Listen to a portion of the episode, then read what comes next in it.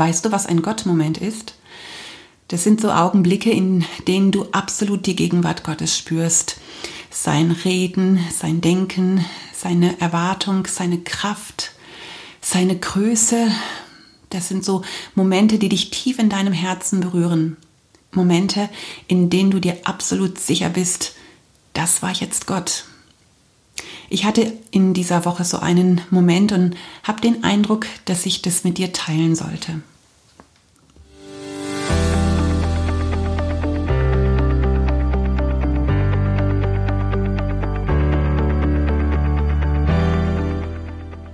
Willkommen zu dieser neuen Podcast-Folge bei Body Spirit Soul.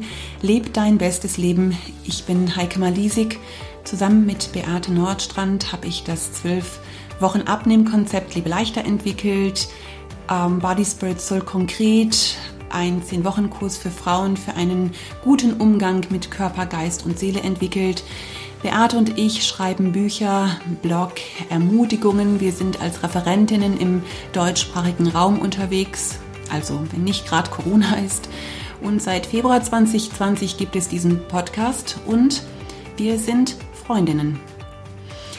Ja, und in diesem Podcast haben wir ja so ganz unterschiedliche Themen. Es geht mal um den Körper, zum Beispiel um das Abnehmen. Das ist ja dann eher so ein lebeleichter Thema, wenn du da Tipps bekommst. Dann geht es mal um die Seele. Wir sprechen zum, Tele äh, zum Thema äh, Lachen oder auch Trauer, äh, über Gewohnheiten durchbrechen, all das, was so unsere Seele betrifft. Und heute geht es um den Geist.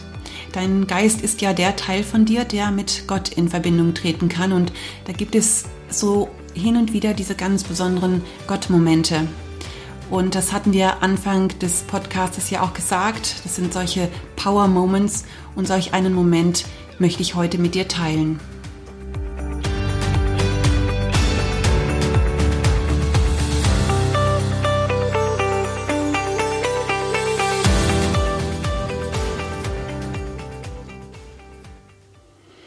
Ja, so Gott-Momente, das sind so diese ganz be besonderen Momente, wo wir Gott begegnen oder wo man so das Gefühl hat, jetzt ist Gott ganz präsent.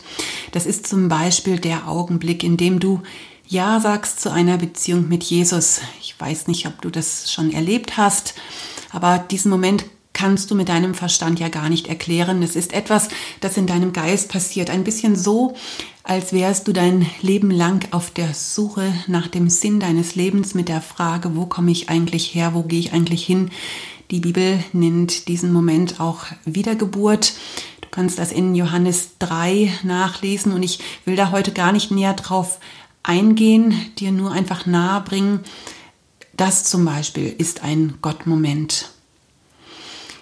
Ein Gottmoment kann auch mitten in einer Predigt sein, wenn dich ein Wort messerscharf trifft und du im Herzen total berührt bist und nicht selten kommt es vor, dass dir dann einfach die Tränen übers Gesicht laufen und du bist jetzt gar nicht mal traurig oder so, sondern du bist einfach nur von der Gegenwart Gottes total berührt und dann weißt du, das war jetzt ein Moment von Gott direkt für mich.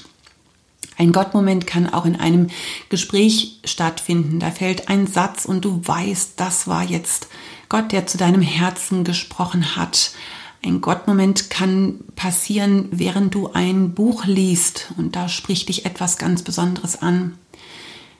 Gottmomente erleben wir auch, wenn wir von Sünde überführt werden und ehrlich um Vergebung bitten. Und Sünde ist ja so ein antiquiertes Wort, aber kennst du dieses Gefühl, wenn du weißt, dass du Mist gebaut hast, wenn du einen Fehler begangen hast oder wenn du auch so ganz bewusst in Sünde lebst oder auch einfach Dinge tust, von denen du weißt, dass das nicht gut ist und dann trifft dich die Erkenntnis und du kehrst um und bittest Jesus um Vergebung. Puh, was ist so das für eine Befreiung, wenn dir, wenn dir diese Last genommen wird und, und du dir bewusst wirst, dass diese Schuld vergeben ist. Mit der eigenen Schuld ist es ja so anstrengend zu leben, weil, weil man sich auch so schämt, ähm, das ist so ein bisschen wie damals im Garten Eden, als Adam und Eva von der verbotenen Frucht aßen.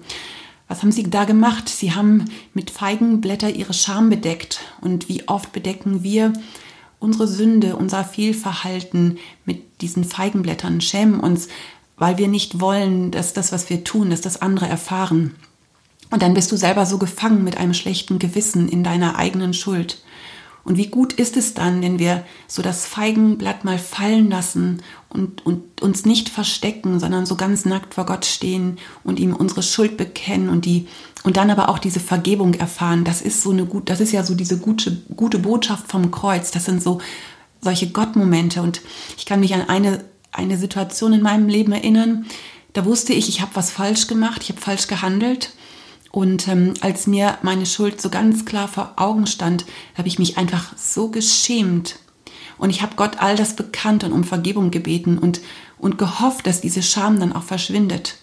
Und ich war am Laufen und hatte Lobpreismusik an und dann kam plötzlich dieser eine Moment, dieser Gott-Moment, in dem wusste ich, es ist vergeben. Es ist jetzt vergeben. Es war, als würde Gott mir sagen, hey, es ist alles gut, ich hab's vergeben. Sündige hinfort nicht mehr. Und ich war damals mitten im Wald und mir liefen die Tränen übers Gesicht und ich war nur erfüllt von einer tiefen Dankbarkeit und es war wie so eine Erleichterung. Und am liebsten hätte ich mich mitten im Wald auf den Boden gekniet und Gott gedankt. Das sind so Gott-Momente. Ich weiß nicht, weißt du, was ich meine? Ich hatte letzten Samstag wieder so einen Gott-Moment. Das Wetter war ja schön und ähm, die Sonne war draußen am Schein und ähm, es war ziemlich warm und ich dachte, ach, kehr doch mal die Straße. Das ist nicht so meine Lieblingsaufgabe, aber es muss ja auch gemacht werden. Und in meinem Ohr steckten meine AirPods und ich hörte mir ein ähm, neues Album, also ich hatte das vorher noch nicht gehört, von, von der Bethel Church an. Und da kam plötzlich ein, ein Track, also das war noch nicht mal ein Lied, sondern eher so ein, ein spontanes Gebet von dem Lobpreisleiter. Und da gab es einen Satz, der hat mich so geflasht und ich hatte den Eindruck, dass Gott direkt in mein Herz spricht. Und ich spiele dir diesen Anfang mal vor bis zu dieser Stelle, die mich so unheimlich bewegt hat.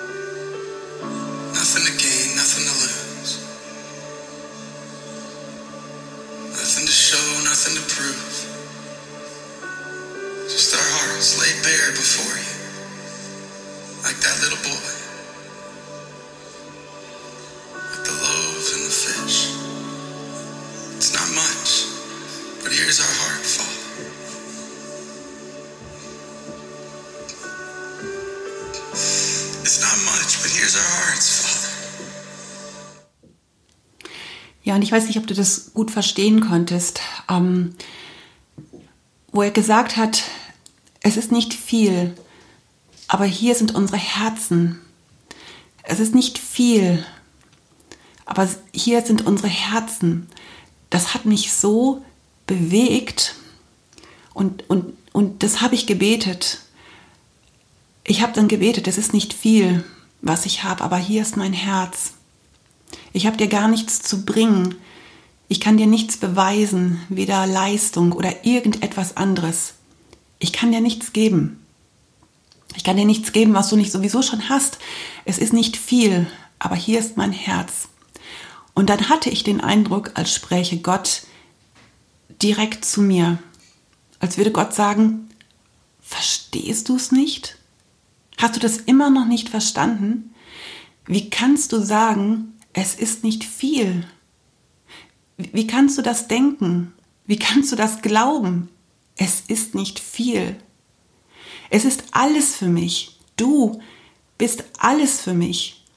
Es gibt überhaupt gar nichts, was wichtiger ist. Ohne dich ist mein ganzes Dasein zwecklos. Verstehst du das nicht? Du bist alles, was ich jemals wollte. Du bist meine ganze Liebe. Deswegen habe ich dich geschaffen. Ich habe die Erde geschaffen in all ihrer Pracht, mit den Meeren, den Bergen, den Pflanzen, den Tieren. Aber ist dir nicht klar, was du für mich bist? Erst als du lebendig geworden wurdest, war alles sehr gut. Dein Herz ist alles, was ich mir wünsche. Es ist nicht viel, es ist alles. Und ich kann ja nicht sagen, mir sind die, mir sind die Tränen übers Gesicht gelaufen. Ich hab, das hat mich so geflasht. Und ich weiß das natürlich. Ich bin ja schon seit 35 Jahren mit Jesus unterwegs. Aber anscheinend ist es ihm jetzt gerade so wichtig, dass ich das weiß. Und ich habe den Eindruck, dass es ihm auch wichtig ist, dass du das weißt.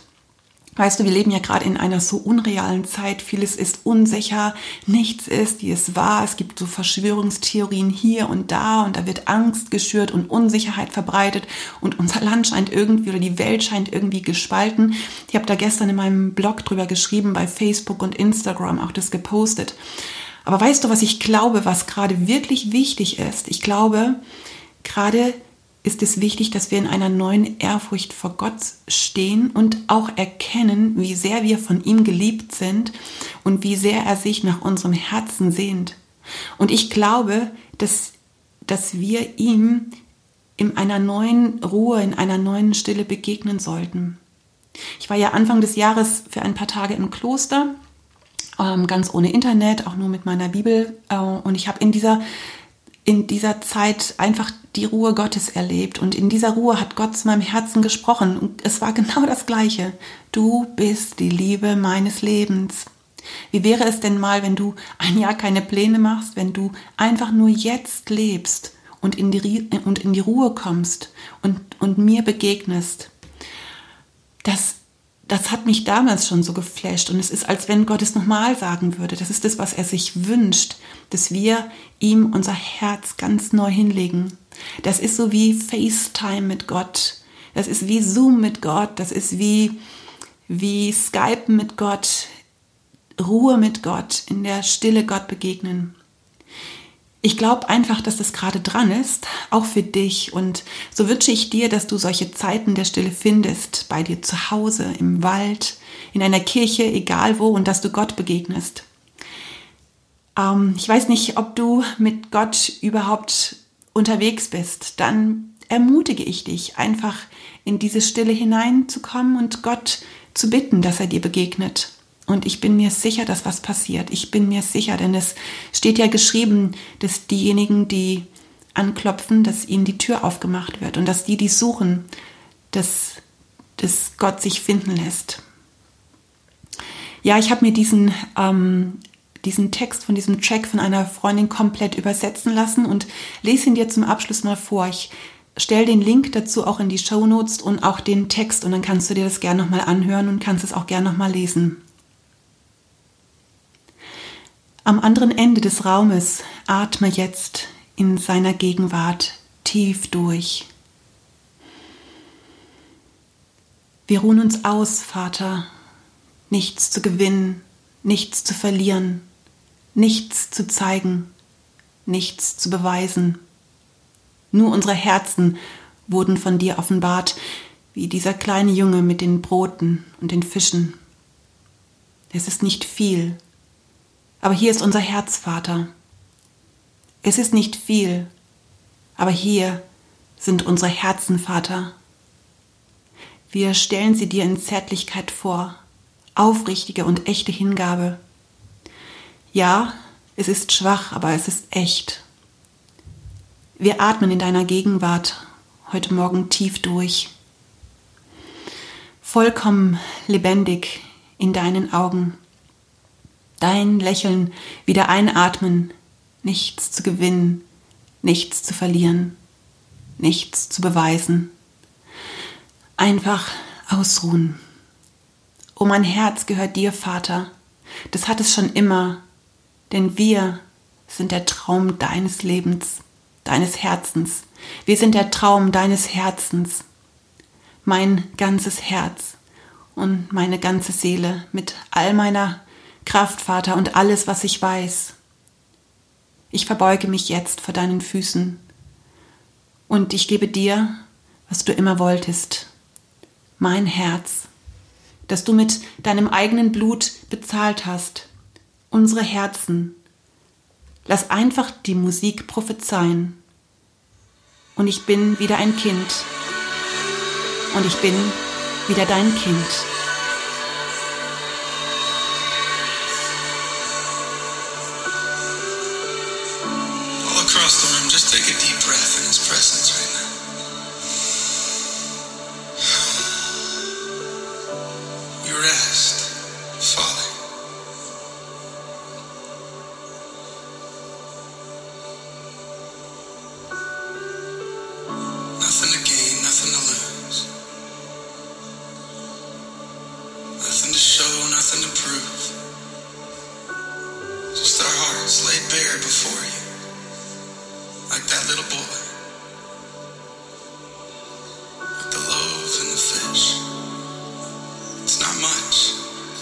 Here's our heart, Father.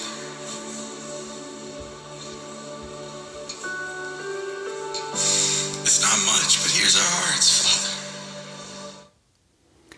Ich lasse für heute unsere Abschlussmelodie mal weg und wünsche dir einfach jetzt eine gute Woche. Ich wünsche dir Faith Time mit Gott und leb dein bestes Leben. Deine Heike Malisik.